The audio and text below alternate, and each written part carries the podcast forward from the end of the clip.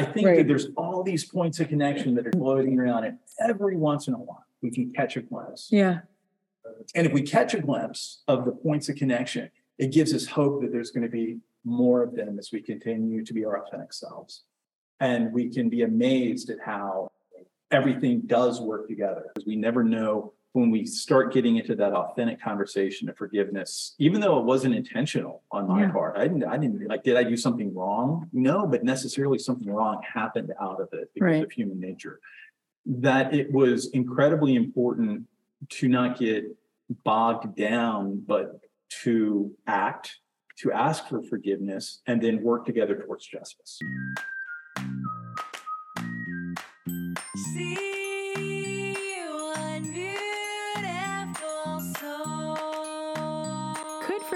One person actually make a difference in unifying the entire world? What are some tools I can use to live a life of more freedom? These are just some of the concepts you'll hear about in every episode of See One Beautiful Soul. As this year draws to a close, I'm so excited to bring you an episode with my friend and colleague and a mentor of mine, Rev David Taylor from St. Andrew's School in Boca Raton, Florida. I had the pleasure of sitting with him and just sharing from our hearts, and I think you'll really enjoy this conversation. As I'm reflecting back on this year, so many monumental, colossal things happened. I was able to finish another year of learning Torah with my dad once a week.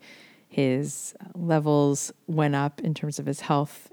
Uh, some of you know he has Parkinson's and early AML, uh, leukemia, and we have now completed two and a half years of learning Torah together, once, sometimes twice a week. And it has completely changed and healed our relationship. In fact, there were many times where I would practice sort of like an energy healing with him. We would join forces with my friends from the Dr. Joe Dispenza community and do coherence healings. And there were times where I would put my hands near him and help him do a coherence healing from head to toe and heal his body. And uh, at the end of Hanukkah, I actually hurt my foot and he did some healing on me. And it just really came full circle, and my foot increased in healing immediately. And I could feel that connection. And I know it's it's really because of all the time we've spent together spiritually and doing spiritual healing, emotional healing, and physical healing this year. So thank you, Dad. I love you so much. I'm so grateful for our growth. I also had some time to learn with my mom in the last couple of weeks of this year, and we really grew a lot just in the last couple of weeks. And mom, I love you so much, and I'm so glad that we have really dug deeper this year in our healing.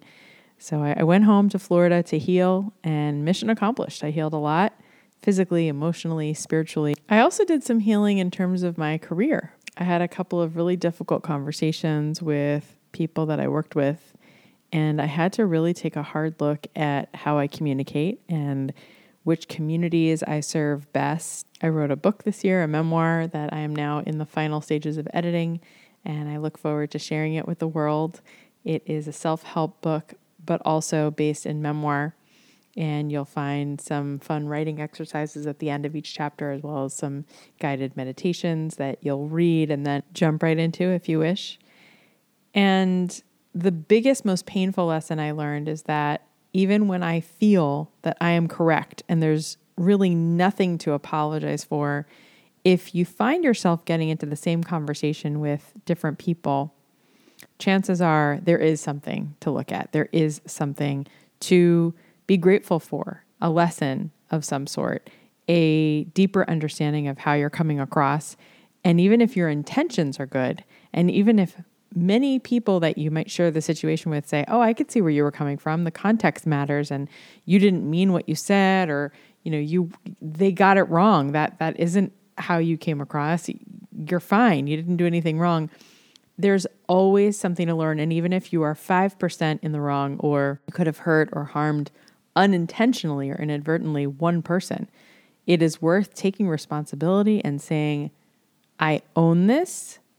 This was not okay. I'm going to go back and I'm going to fix it. That's true teshuva. That's true going back, taking a look at what you did or said, the words you might have used, the phrasing, the context. It really doesn't matter if it hurt someone. in any way, shape, or form, go back, sit with them, have a holy conversation about it, and really get to know where they were coming from. And hopefully they'll see where you were coming from. But even if they don't, you're here for the learning. You're not here to be right all the time. You're not here to be perfect or prove yourself and and blame and say I was right the whole time. That's not why we're here. There's no learning in that. There's no growth in that. And there's only character development when we take responsibility. It was having this difficult conversation that just kept coming up over and over again this past year. And the way that I put it to bed was instead of trying to get people to see where I was coming from, I just took a really deep breath. I put my hand on my heart and I asked God, what can I really learn from this? What is it that I'm not seeing? Why is this so painful? Why does this keep coming up for me? And when I really focused on the words for me, I was able to feel surrounded and engulfed by God's love and really take a moment to just love myself that much more that I could say, okay, I got this. I can handle not being correct. I can handle not being 100% right. And I can handle that this came up because it's for my greater good. It's for me. And even if I feel shamed or embarrassed or even humiliated, it's all happening for me. And it's not really about them or the people that are laughing or saying, you know, you were wrong and we're right. It, that's never how it is. There's always two sides of a street. And when you can come forth and say, yeah, you're right. I, I hurt this person or I, I wasn't careful with my words or I wasn't careful with my actions or I wasn't careful in my intention and how it came across. That's when you win. That's when you can be free because your side of the road is clear. And really, every moment of every day has some of that in it, right? I don't know any two people come into a conversation and everything works smoothly all the time. If you know anyone like that, please let me know. I'd love to hang out with them and really learn how to communicate even more effectively. But for the most part, my entire life, I've noticed that there's always some sort of misunderstanding that happens all the time. And we are constantly being called to see people, to see ourselves, and judge from a point of view that gives everyone the benefit of the doubt. When we stop doing that and we put up our walls and say, okay, you're done. I no longer want to speak with you. I no longer want to communicate with this person because they X, Y, or Z. Yes, of course, there are moments of abuse or disgusting behavior that goes so far that there there is no room for I'm going to keep spending a lot more time with you. But I've found in my life that 90% of the time, maybe I would even say 95, 98% of the time, there's always a way to heal. There's always a way to go back to the table and say, now, what was it that went so awry? What was wrong here? How was I a little bit in the wrong? How were you in a little bit in the wrong? And let's fix it. So if you can relate to that, send me a note. Let me know if there's something in your life that happened that might have hurt. Let's make a deal. Let's go into this next new Gregorian year, 2023 or 5783, continuing in the Hebrew calendar, in a place where every time something comes up that hurts or we feel like we're having to prove ourselves, we just take a moment, take a deep breath, put your hand on your heart, say, We got this. What's in this for me? What's coming up here that's in it for me? And see if instead of reacting and trying to blame and then posting on your Instagram or your Facebook something about it that proves how right you are, what if you were to look at it and say, I wonder why this is coming up for me spiritually? What is the spiritual lesson of this? Even if I'm only 5% in the wrong, what can I gain from this for the future? How can I be more character refined in this one area? What I love about Reverend Taylor, who you're about to hear from, is that he brings up two situations in his life where this came up, and he does it so beautifully, so masterfully. You can tell he's had so much time or he's taken so much time to do true character refinement because he's so humble. He has no qualms at all about saying, Oh, where was I wrong here? Oh, wow. I'm going to fix that. So without further ado, I give you the one, the only Rev David Taylor. Reverend David Taylor. Hello. Hello. Um, this is so much fun. We are in the St. Andrew's Chapel, The chapel. the yes. chapel in Boca Raton, Florida. And I was lucky enough to sing on this stage with my sister a really long time ago. Hmm. And I haven't changed, right? You haven't changed at all. 20 years. It's crazy. Blink of an eye. Blink of an eye. Um, and you haven't changed at all, except the color of your hair is a little different. The, yes, I, I, I did used to prematurely dye my hair, but Did you? no, I didn't. No, I don't think you did. to say. And It is- I add in the natural highlights. it's turning gray or turning loose, Barbara. um, it is such a joy to be in your presence because you are sort of like, you know, when you crack a can of Sprite and it's like bubbly and fizzy or Seven Up, but Sprite works better because you're sprightly. Um, you're just like a little bit of vitamin C and the lime and like lemon and lime and sweet and very bubbly. And when I think of you, I always think that's how every clergy person should be when they're around kids, especially teenagers, because you have this way where when people meet you, they're like, oh, I see godliness. I see hope. I see joy Thank you. and you only have to spend five minutes with you. And that's what people feel. So, on that note, tell me what brought you to working with kids in the clergy? Like, what made you want to work with kids and teach them about godliness and spirituality? It's it's a like with anything in, in clergy and call, it's it's a long process. But uh, I, I grew up in a very religious family, very conservative, evangelical, Southern Baptist. Amen. Uh, Wow. I was actually born at 9:45 on a Sunday morning, which is the time for Sunday school. Yeah. I was brought up in the church, but I never really felt a sense of belonging within the church, which was really kind of Hmm. strange because it's kind of like being in the environment but not being uh, a part. I was in South Florida. Vero Beach. Okay. I, I- when I did my undergraduate in Mississippi, uh, I went to the University of Mississippi on a speech and theater scholarship, and I was out there Yeah. sitting in a church, and this was kind of like my St. Francis in the cathedral moment, where like St. Francis, like you know, saw the eyes of Christ open up. Mine was not that dramatic, but I seriously. Uh, I was like, couldn't handle that. But I, I was, I was in. There's this thing, sort of like I've, I've never been in a sermon that I haven't learned something. This is the closest I've ever been to not learning a dang thing because it was, it was undoubtedly, it was undoubtedly uh, the most boring sermon ever. The funny thing about it was, is that I remember going in late and someone like motioned me to come up front for a Baptist, like sitting up front is like the absolute worst sin. You know, I was like, I'm gonna get in the back row, you know, just so Uh, duck out easy. uh, And I got up into the front row and I couldn't leave. And I started thinking, uh, like stream of consciousness. Um, you know, the the person was talking about uh, Noah and the Ark. And I was like, you know what would fit in right here? You know, Bad Moon Rising by Creedence Clearwater Revival. Oh, wait, uh, Nicely song from Guys and Dolls, Sit Down, You're Rocking the Boat. And so, so I'm sitting there bored out of my mind at this sermon about Yep. Noah's Ark. And, and then all of a sudden there was this like, you know, the lights went on. Uh, and for the first time, I really felt a sense of belonging and purpose. And it was just like, it doesn't have to be boring yeah. you don't have to make you know people you know weep coming into any kind of temple church is sort of like you know you know just like crack the Yeah. whip that it can be a place of joy uh it can be a place of, of merriment and, and again um I, I think that that was probably a defining moment on my path and and the other thing out of that not too much later as i started investigating a vocation within christianity Hmm. I kind of realized that I didn't fit in. I was on the island of misfit toys of Rudolph. So to, uh, I've actually had one of my mentors tell me, he was like, you know, Dave, are you thinking about working in the church? And I was like, oh, no, not really. He's like, well, good, because you'd be fired immediately. And I'm like, Ooh, feel, feel the love. that sounded like the church lady. Yeah. You'd be fired? Which Dana Carvey actually based from his Sunday school teacher. Of course he did. Of course, because that's my people. But um, but um, but then I realized that uh, there is a place for people like me to point people wherever they are Mhm. towards something. yeah.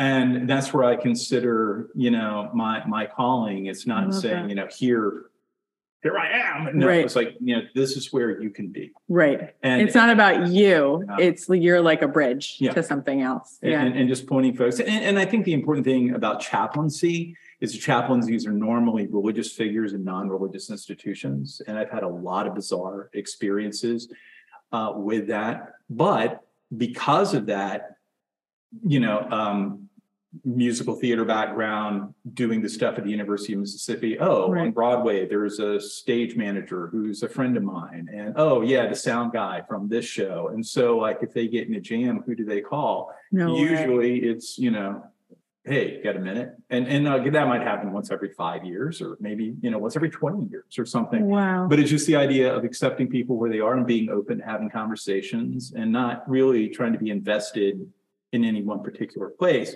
but much more can uh, be invested in a concept. Yeah. You know. So going back for a second, because we have a lot of people listening to this show who are like kind of over God or or, Yeah. or religion, Mhm. and they just want spirituality, right? Sure. And I started this podcast because I was sick of hearing political conversation, and I thought, let's get back to spirit because it's so much cooler and so much more intimate and more interesting to hear where people are sitting with their God talk or, you know, what do I believe in? What's most important to me versus who do I want to vote for and who will save this country or this Right. world or it's so it's so much ego, right? Mhm. So I, and we're so much more similar when we actually break down what our values are than who we voted for. Like Right. so much more. I mean, I ca- I can't find two people that are alike when they vote, but I could definitely find them when they believe, right? Mhm. So, on that note, what made you at a young age feeling like a misfit stay in the boat of religious study and clergy when you so easily could have just said, This is not for me. I'm in Florida. I'll find a million other outlets. I can, I can, yeah, Yeah. do, do other things.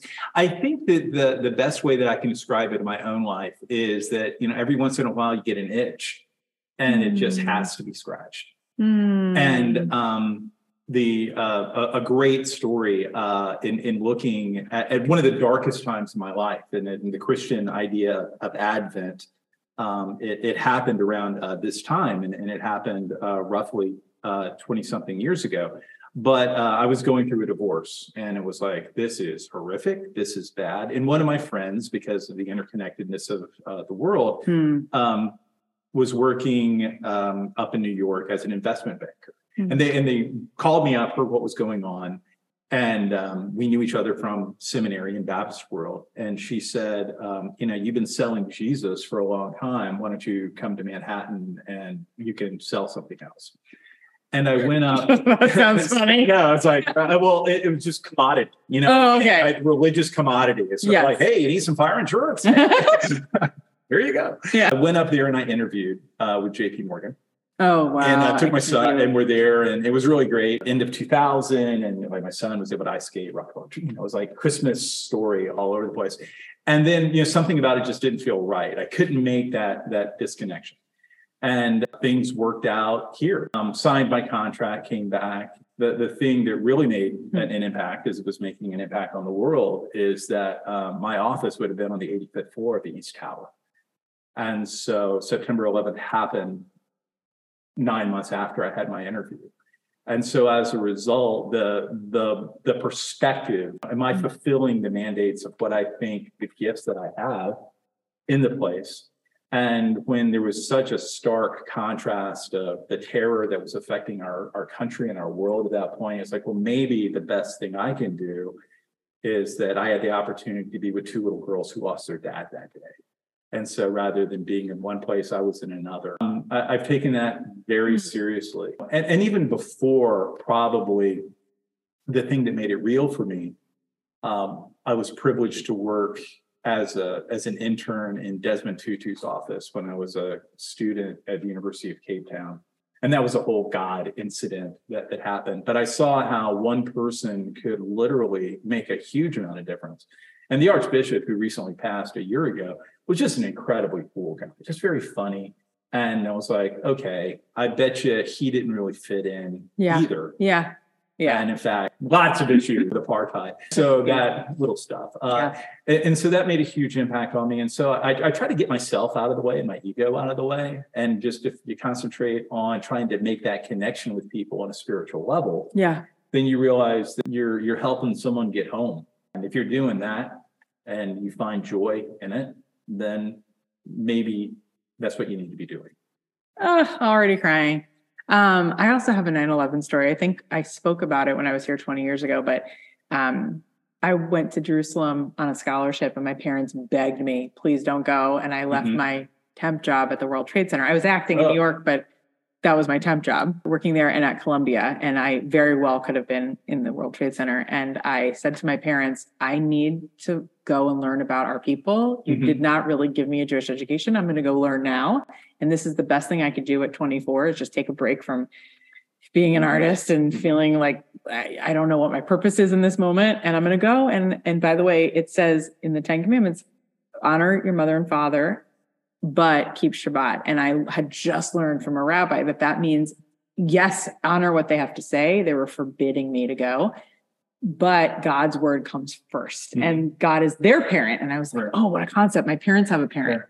Yeah. And so I said, I've got to go. I'm being called, and this is like an amazing scholarship. I don't know if I'll ever have a chance to go. I'm in my mid 20s. This is the Mhm. time. And I got on a plane with my sister and her boyfriend at the time on June 4th, 2001. And on September 11th, I decided to buy a cell phone for the first time in Jerusalem, watching in real time IRL, you know, the Yeah. planes hit the center. And I was like, that's New York. And it didn't hit me until three in the morning that I could have been in there. It was Mhm. more like I was going through what everyone else was. Is the Messiah coming? Right. Either again or for us the first time, First time. you know, and w- that's semantics. Like, is this the end of the world? And am I, am I going to see my family again? Because I'm all the way in Jerusalem.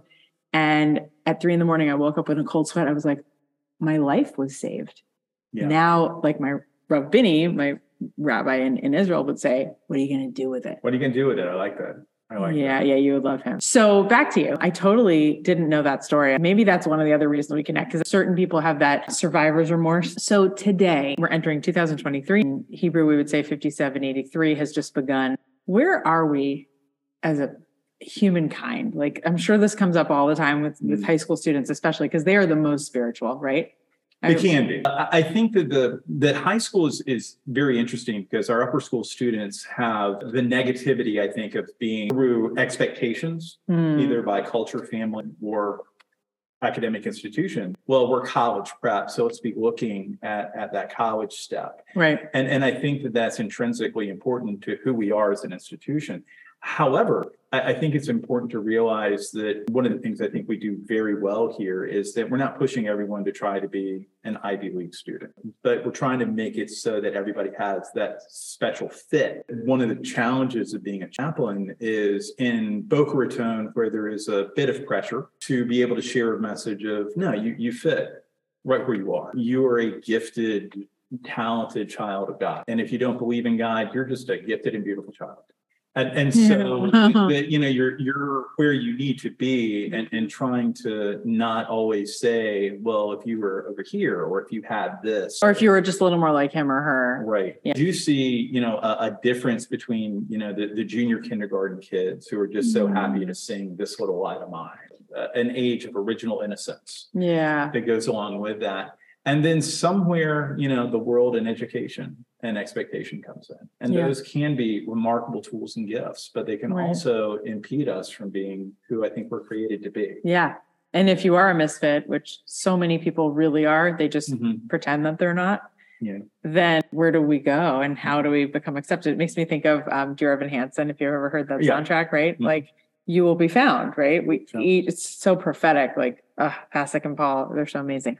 But it it's really hard to feel like you don't fit in. And every single person feels that way sometimes. There's not one person Sure. right? So I can only imagine the pressure. And I wonder if your spiritual ideal able to share with them that it you actually college doesn't really matter that much. I hate to say that here when this is like a college prep school, but how do you grapple with that knowing that, you know, maybe you didn't go to an Ivy League school and your life is so meaningful? if we as spiritual people believe and if we just break it down and one of the beautiful things about this time of year through um, the the first night of Hanukkah being December 18th, and then this being the beginning of the Advent season, uh, and uh, the Kinara for Kwanzaa. It, you know, oh wait, it's dark and we yearn for the light. And if we can just can concentrate on the simplest of factors of of breaking it down, not through dogma or ritual, but just the the thing that I would say is, you know, God's in the dark too. All right. You know, it takes a little longer to find. We we get captivated and we move through and towards the light every day. And, and I think the thing that I would tell everybody is just, you know, just keep moving.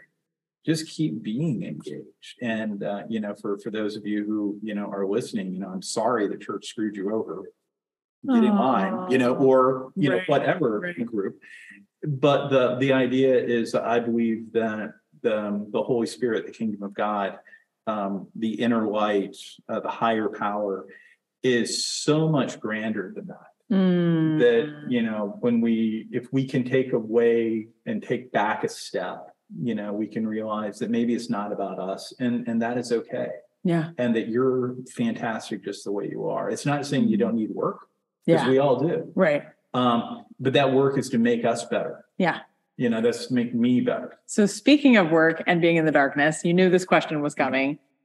What is a story of yours where you could say that was the hardest piece of forgiveness that I had to create or you know, one of the many moments in your life where you had to forgive? many many layered uh many layered parts to the story but i'll give you the thumbnail i was uh i was in africa in cape town during uh 1989 height of apartheid Oof. um, Mandela had not been released. I was going over because I wanted to be a great white liberal. Yay! And then I got tear gas and I was like, wow, this isn't really all that it's cracked up to be. Uh, but but I was there for a year and a half, fantastic time. As I mentioned before, I, I had the privilege of working in Desmond Tutu's office, and so that was uh, an amazing blessing. But I was also uh, continuing to grow as a counselor during that time, and so thumbnail version, I have uh, a female client as a counselor coming in. And part of that, that process is I have a supervisor. And so again, and this is pre the sensibilities of the day, but I, I realized being a mid 20s single guy that having an 18 year old female in the office could be, you know, problematic. So therefore taking safeguards. And Hmm. so uh, one of the things from the very, very beginning, um, while taking verbatims of conversations and talking about issues and putting it in the file, is I alerted my supervisor that I was involved in this counseling relationship. And it was a, a short-term thing, wasn't very long. Um, and I thought that it was done. Now, the forgiveness part happens six months later when that client calls me up and then asked me why my supervisor made inappropriate advances at her at a social gathering. And so what had happened was pre me too, I realized that my supervisor, who was male, took the information from the file that I had written and tried to use that against this young woman to try to seduce her. Oh my gosh. And she is totally clueless about it. He has since left the area. And I realized the only person who has the truth is me. Mm. And with that, it's kind of like the psalmist, um, you know, I, I wake up at night and my, my bed is drenched with my tears. You know, it's Yeah. incredibly problematic. Yeah. And I realized that I owed her an apology because I had to ask for her forgiveness because I didn't specifically say anything to her or I didn't know about the situation, but I asked I asked her for her forgiveness because there was this trauma that had happened in her life and I inadvertently was a part of it and I didn't know why. But the thing that made it very meaningful for me was that when I asked her for forgiveness and I realized what, what had happened, and it would have been very, very easy to keep quiet. That I asked for her forgiveness of like my part in the transfer of the information, even though the wrong that was done was not my wrong. She looked at me and she said, I guarantee you I'm not the only one. Mm. And so out of that, by me asking her forgiveness and letting her know about the situation, this person was removed from the counseling process. Oh, that's good. That uh, we did find five other victims um, without even scratching the surface, uh, really, that the things were done. Uh, and, and with that, the idea is, is for me personally, Mm. the idea of when uh, Yom Kippur comes around and the, the idea of asking for forgiveness and making amends is that there's the two pronged processes because we never know when we start getting into that authentic conversation of forgiveness, even though it wasn't intentional on my Yeah. part. I didn't, I didn't like, did I do something wrong? No, but necessarily something wrong happened out of it because Right. of human nature. That it was incredibly important to not get bogged down, but to act, to ask for forgiveness and then work together towards justice. Right. The, the idea of looking at the process of forgiveness, not for, "Whew, boy, do I feel better? You know, Right. no, but we feel better together so Right. that we can move forward together. You know. And I meant when I asked the question, I'm so glad you shared that. And I'm sorry that that happened. But did you ever have to forgive someone? Oh, yeah. I'm sorry. that- no, no, no, Oh, don't be sorry. I, I took, I took forgiveness and ran a whole different way. No, because you're very self uh transformative person. Mm-hmm. So of course you looked at it like, well, what did I have to do to ask for mm-hmm. forgiveness? I meant what happened to you that made you feel in the dark and made you potentially, I don't know if you've ever done this. You don't seem like you carry any weight of like, I'm still mad at that person. But was there ever a grudge that you held for a long time that you had to forgive, or even not a, long time, but something big that you had to forgive? Yes, and, and and I would say, as I mentioned already, you know, if I've, I've been divorced and anyone who goes through that, the, the risk of authentic personal relationship and being vulnerable, which I believe we're all called to be, Sure. uh, spirit to spirit, that uh, sometimes it doesn't work. Mm. Sometimes it doesn't work. Yeah. And, and that's not because both parties aren't trying. Right. You know, well, it's a commandment to get divorced. It's one of the six thirteen of Yeah. the Jewish commandments, right? Uh, if you're miserable, like, Yeah. and and no two people could ever know ahead of time. Oh, this is going to be terrible. Like you might have a hunch it might be, but you really like the person or you want to try. Mhm. But no, but going back to the idea of how I believe that God works in my life, and it's a combination of through board sermons and movie clips, or you know, however it works out. I was I was angry, and of course I'm angry, and I'm walking to a, a chapel, and I'm getting ready to do it where I have to be, you know, happy spiritual guy, and you know, uh, looking at that, and uh, as we often do in South Florida, you know, there was a little microburst on the horizon, and then a lightning strike just hit out of nowhere, and it was like boom, and and and it woke me up enough to realize that I had just watched on cable um, a, a great movie by Billy Crystal called My Giant, which is one of my favorite ones. That is sort of like you know, and the whole point of like getting the contract that's the important thing. But um, the the line of that in Billy Crystal's film is like, "Don't go to bed angry." Hmm. And then it kind of resonated with the Dalai Lama's line about um, resentment and anger, and that's a poison that we consume. And That's that right. Forgiveness is the best way of releasing that, Yeah. and um, and acknowledging that on a personal level, uh, because so many people, again, I'm never going to be a minister again. I didn't fit in now, but in Baptist world, you know, oh, you're a divorced minister, you know, forget about it.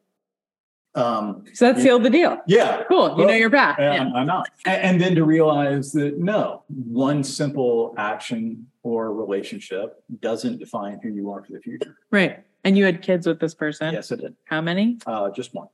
But I became a single dad at that point, going from forgiveness in the personal relationship, self forgiveness in that kind of situation. Where did I contribute? Sure. But how do you then move together, especially in my case, when I had a six year old son that I then had primary custody of? And Mm. uh, well, I, I jokingly named my son Andrew Taylor, Andy Taylor, after the Andy Griffith Show. I mean, it goes deep. I'm sorry, my psychosis of pop culture, but the Andy Griffith Show. and but sweet pop culture. yeah, an Andy Griffith Yeah. show with Andy and Opie and stuff like Yeah, that. sure. And then for 12, 13 years, we were that relationship of the young boy and the single parent dad.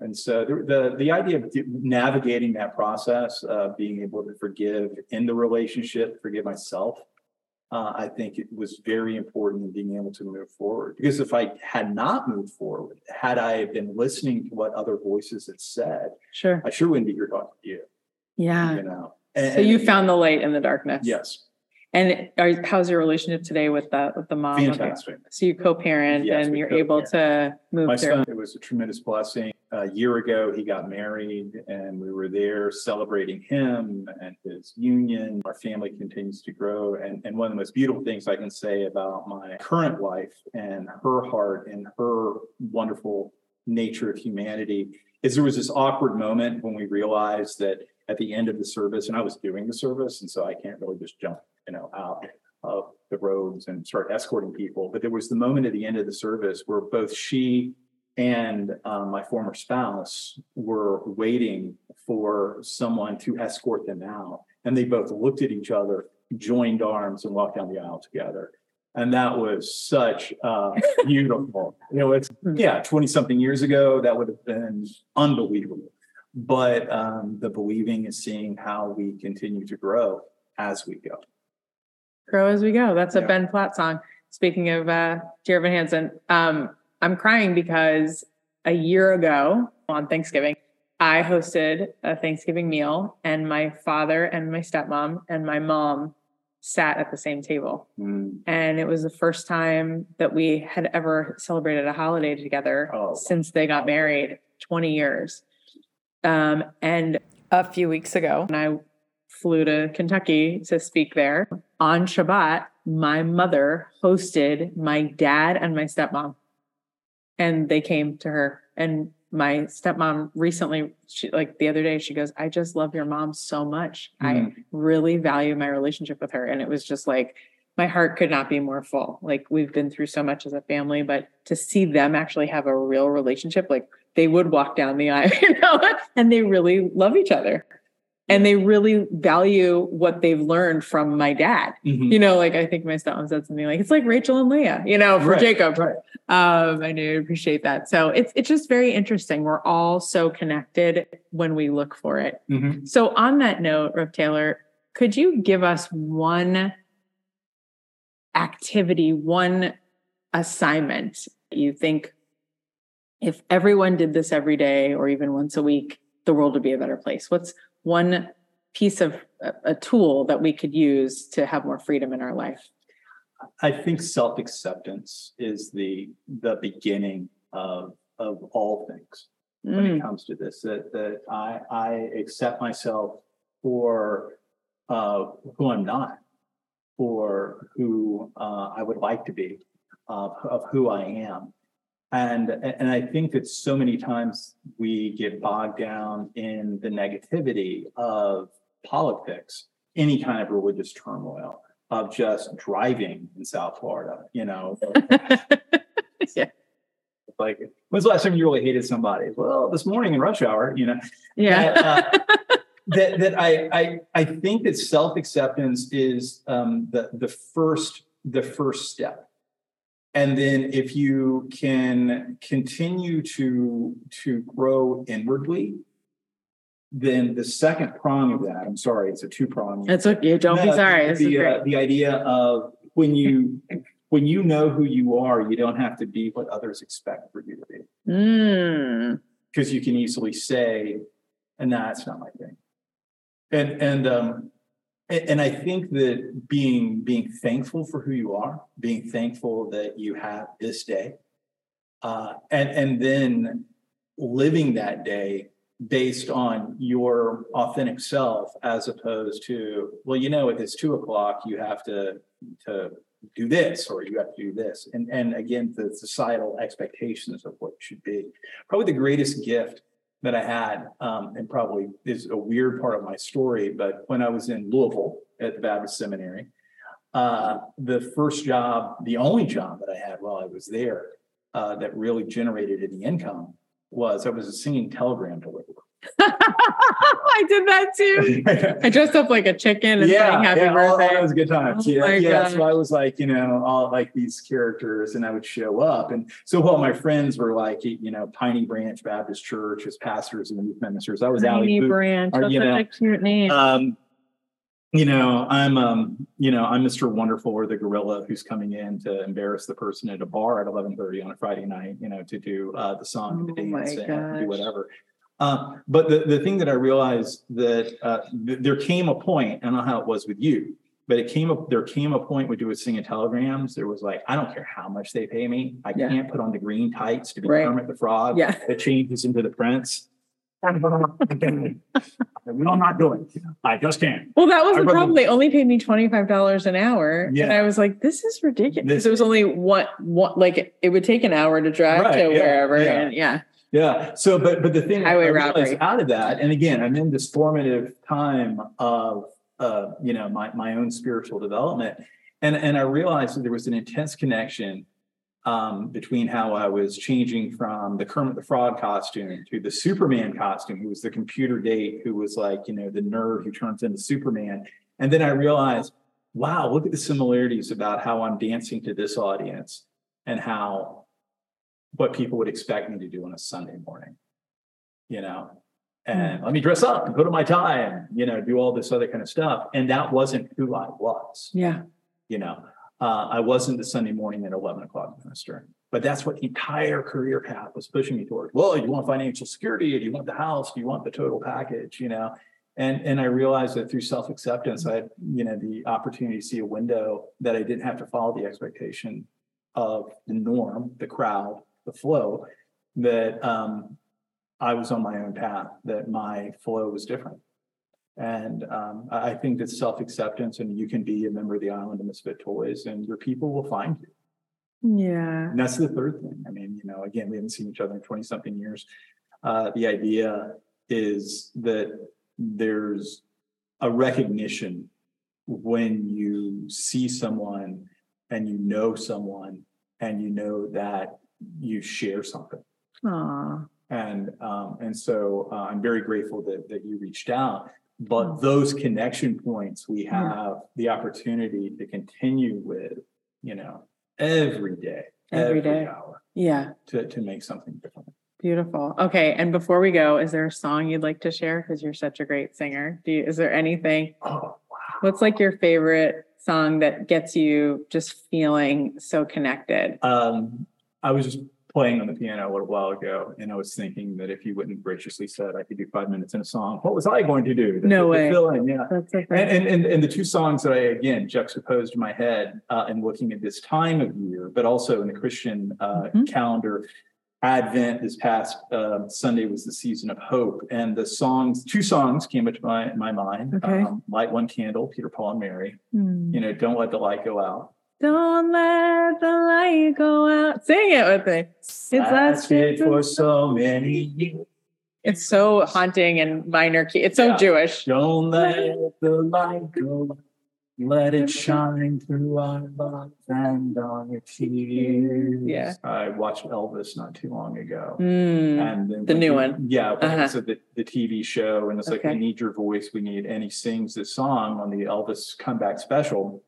You know, there must be lights burning brighter somewhere. It must be birds flying higher in a sky more blue. If I can dream of a better land with all my brothers and sisters, walk hand in hand, tell me why Mm. that won't come true.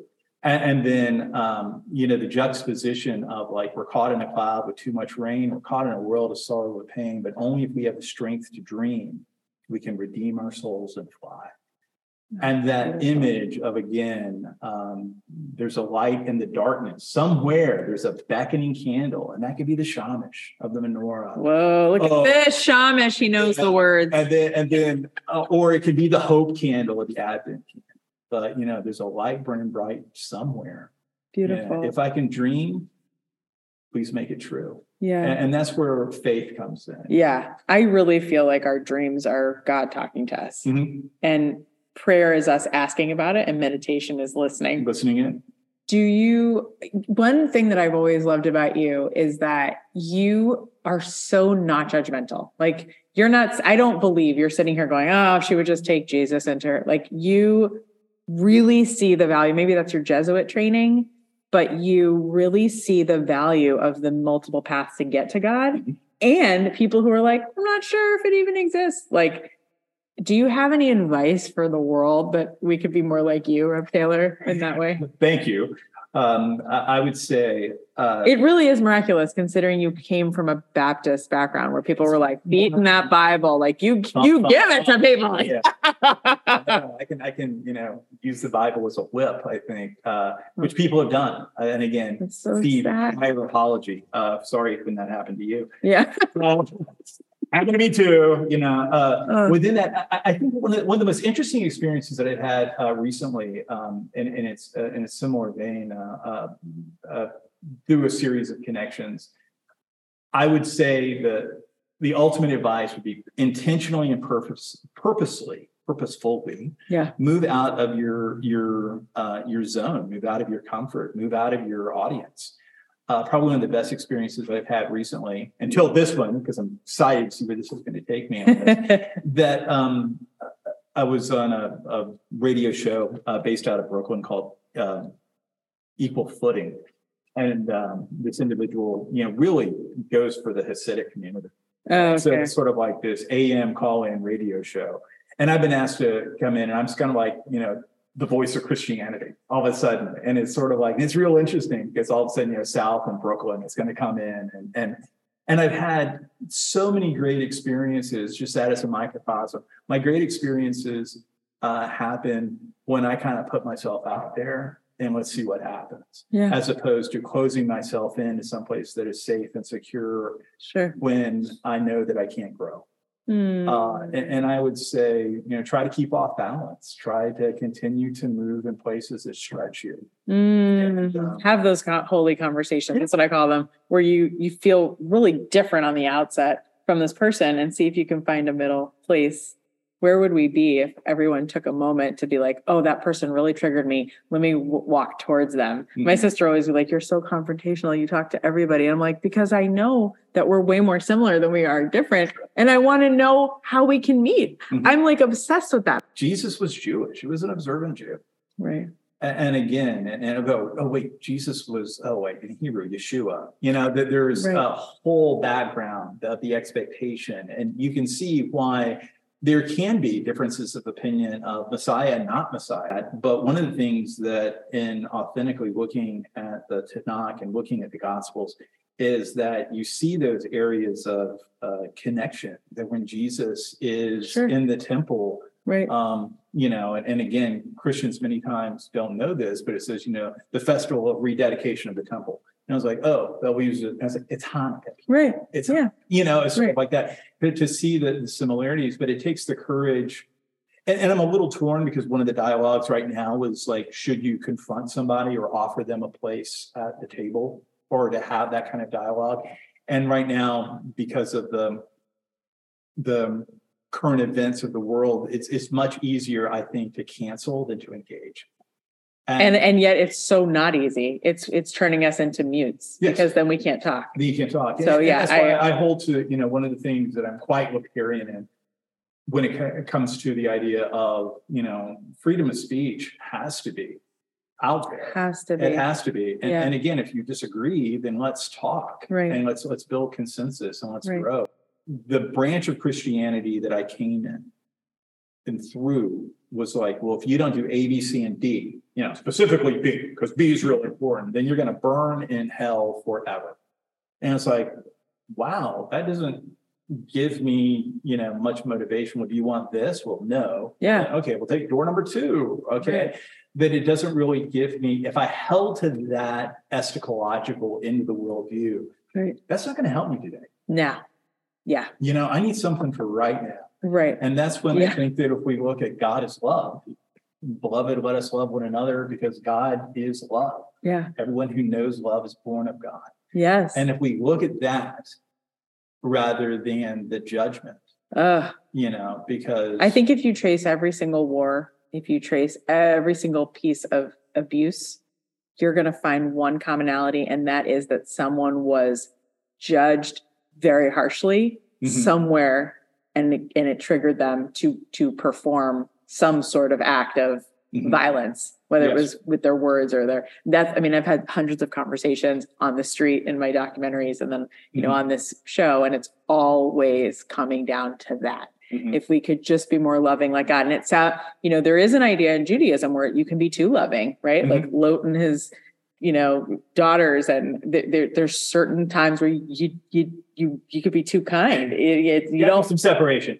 Yeah, and there needs to be commandments, right? There has to be some sort of laws. Pedophilia is like huge in the news right now. People are finally looking at it or at least talking about it. People want to make it legal. And I'm like, no, please, we will lose our humanity. We, will Mhm. we will just, there'll be no more innocence. And we won't understand what our morality is. There's something really scary about that. Out of time right now when there's the desire to do the whataboutisms to justify our positions. Uh, one of my one of my favorite things in those Yeah. conversations, you know, that I've had with, with my family members, of course, uh, they're going to have a southern accent when I portray them. Is sort of like, well, you can't tell me if someone begins with "you can't tell me." you know, take it the end is probably going to Yeah, be right, that. right. Well, that's all ego. You Yes. can't tell my ego. You can't tell me. And then the, the one that follows was with that. If you do make some kind of statement, it's like, you don't know me. And that, Yeah, you don't know my ego. That's all ego. Yeah. but you can say at that moment, no, but let me, let me get to know. Right. Or Yeah, okay, I might not know you, but I know that your soul is always at this spot. So let's backtrack. Yeah. Hmm. Many more opportunities to see the connections. And uh, one quick story uh, in closing. Um, that here in this space, we had uh, a guest uh, that was a Holocaust survivor. And the Mm. Holocaust survivor uh, came in. First, we did a, a webinar during COVID, and Mm. and uh, we talked about our uh, our Holocaust studies class uh, that we have here. You know, again, as a part of an Episcopal school that that shares. You know, we are you know trying to reach out in love and trying Mm. to learn. And um, and, and so this Holocaust survivor, uh, we did the we did the little video, uh, the simulcast and then he came in and he um, he spoke on a Mm. Yom Shoah. Wow. And then the thing that he shared the also, Holocaust Remembrance Day. yeah, and and then within that, the the thing that happened was he was here, and in God's timing, he was being honored in a local um, Shoah Foundation dinner, and someone comes up to him, and they hadn't seen each other since the camps. Oh my gosh. And then the documentary filmmaker is like, hey, can we come in? Yeah. You know, that I think Right. that there's all these points of connection that are just Mhm. floating around, and every once in a while we can catch a glimpse. Yeah. And if we catch a glimpse of the points of connection, it gives us hope that there's going to be more of them as we continue to be our authentic selves. And we can be amazed at how everything does work together. Uh, Prophet Jeremiah, I know the plans for you, says the Lord. Plans for your prosperity, give you a future and a hope, and you'll seek and you'll find me when you look. And if that's Can't with you. You know, it's funny. Normally, I only cry when someone's talking about a sad story, but your joy and how you approach scripture, it's so beautiful. Mm. It's like crying when you look around at the fireworks at Disney at the end of the night. It's you want to cry because you feel the you feel that love, that palpable hope for humanity. That's who you are. Thank you. Thank you. Thank well, you, that's Rev that, I, I would say within this, that's who we are right now. Yeah, but you you really are. Oh. You're being No, nice. Yeah. no, no. Thank you. So, and how do we get in touch with you? How do we read your books? Uh, I haven't written any Yet? yet. Uh, no, Dave Taylor at standrews.net. Oh, 24 years. you don't mind getting email I from don't our mind. viewers? Okay. All right. Taylor@standrews.net. God thank you, you. Thank you, and welcome back to St. Andrews School. Thank Welcome you. Thank you so much. Keep doing what you're doing. Keep keep glowing as you grow. Oh gosh, there are so many nuggets of wisdom here. I'm going to do my best to make them pithy. Rev David Taylor says he believes that his calling is to point people towards something. That something, I believe, is God. He said he had so many bad teachers in the name of religion that he decided he wanted to help other misfits like himself get clearer or pointed towards something bigger than them. He believes his job is to accept and love people where they're at. And instead of investing in one particular place or ideology, he believes to be invested in the concept itself. He says to take your own ego out of whatever it is. When he says don't get bogged down, he's talking about don't get bogged up in your ego. He says when you take your own ego out of the way and just connect with others on a spiritual level, you're just helping someone get home. And if you find any joy in that, then that's what you were meant to be doing in the first place. He repeats the mantra to his high school students that you can fit in right where you are. You are a gifted and talented child of God. Rev Taylor says, God is in the dark too. I love that line. It takes a little longer sometimes to find God in the dark, and we get captivated and move through and towards the light every day, but just keep moving. Don't get scared of the dark. Keep looking for that light. The Holy Spirit, the inner light, the higher power is so much grander than anyone who may have hurt you in the church or wherever you may have been praying before now. You're fantastic just the way you are, and it doesn't mean that you don't have to work on yourself. We all do. The work that we have to do here is holy work. We all have to do it. But at your essence, you're fantastic. Rev Taylor alluded to time that he was working in Desmond Tutu's office in Africa. He said that it could have been easy for him to just walk away from the situation that he was associated with. Now, he didn't do anything wrong at all.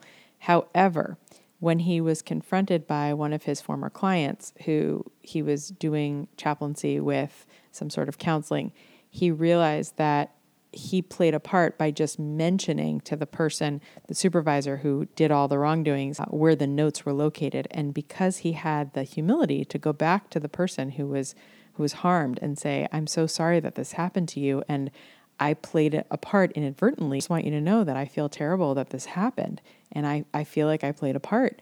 Of course, the woman understood immediately and didn't blame him at all. But because he had the courage to revisit her they together were able to go back and bring justice to the supervisor who was at fault.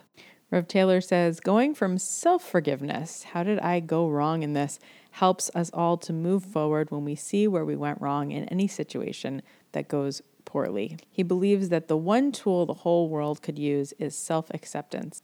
For all of us to be able to say, I accept myself for who I am, who I'm not, who I would like to be, so that we won't get bogged down in our ego and the negativity and the politics or in the difficulties of any religious turmoil. Self acceptance is the first step in not hating others.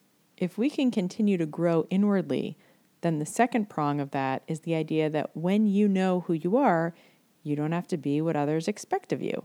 Because you can easily say, No, that's not my thing.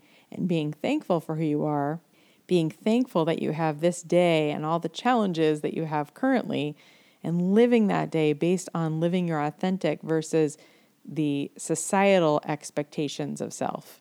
That's how we get to our truest form of authentic self. Rev Taylor says, You will find your other misfits, and they will find you.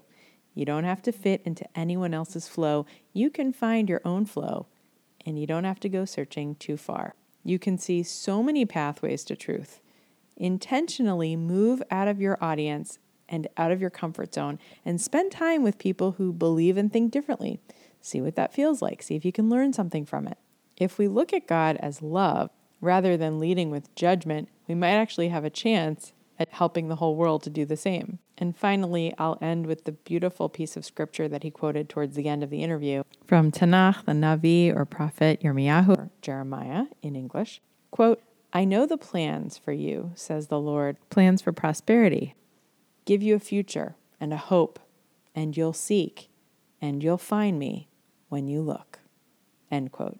Thank you for joining us. I'm wishing everyone who's listening to this, and even everyone who's not listening to this, a very happy, joyful, fulfilling, healthy, and very peaceful 2023 and continuously 5783. If you know somebody with a great story about forgiveness, failure, or freedom, please share them with us. If you learned something new or feel like something from this episode could inspire someone else, please share the episode on your Facebook page or Instagram and tag that person and tag us too. You can find all of our social medias, drop us a note, or join our newsletter at www.c1beautifulsoul.com. Please don't forget to subscribe and review us on iTunes, Spotify, or anywhere else you hear podcasts. May we all choose to look for the light in ourselves and each other in all ways, always.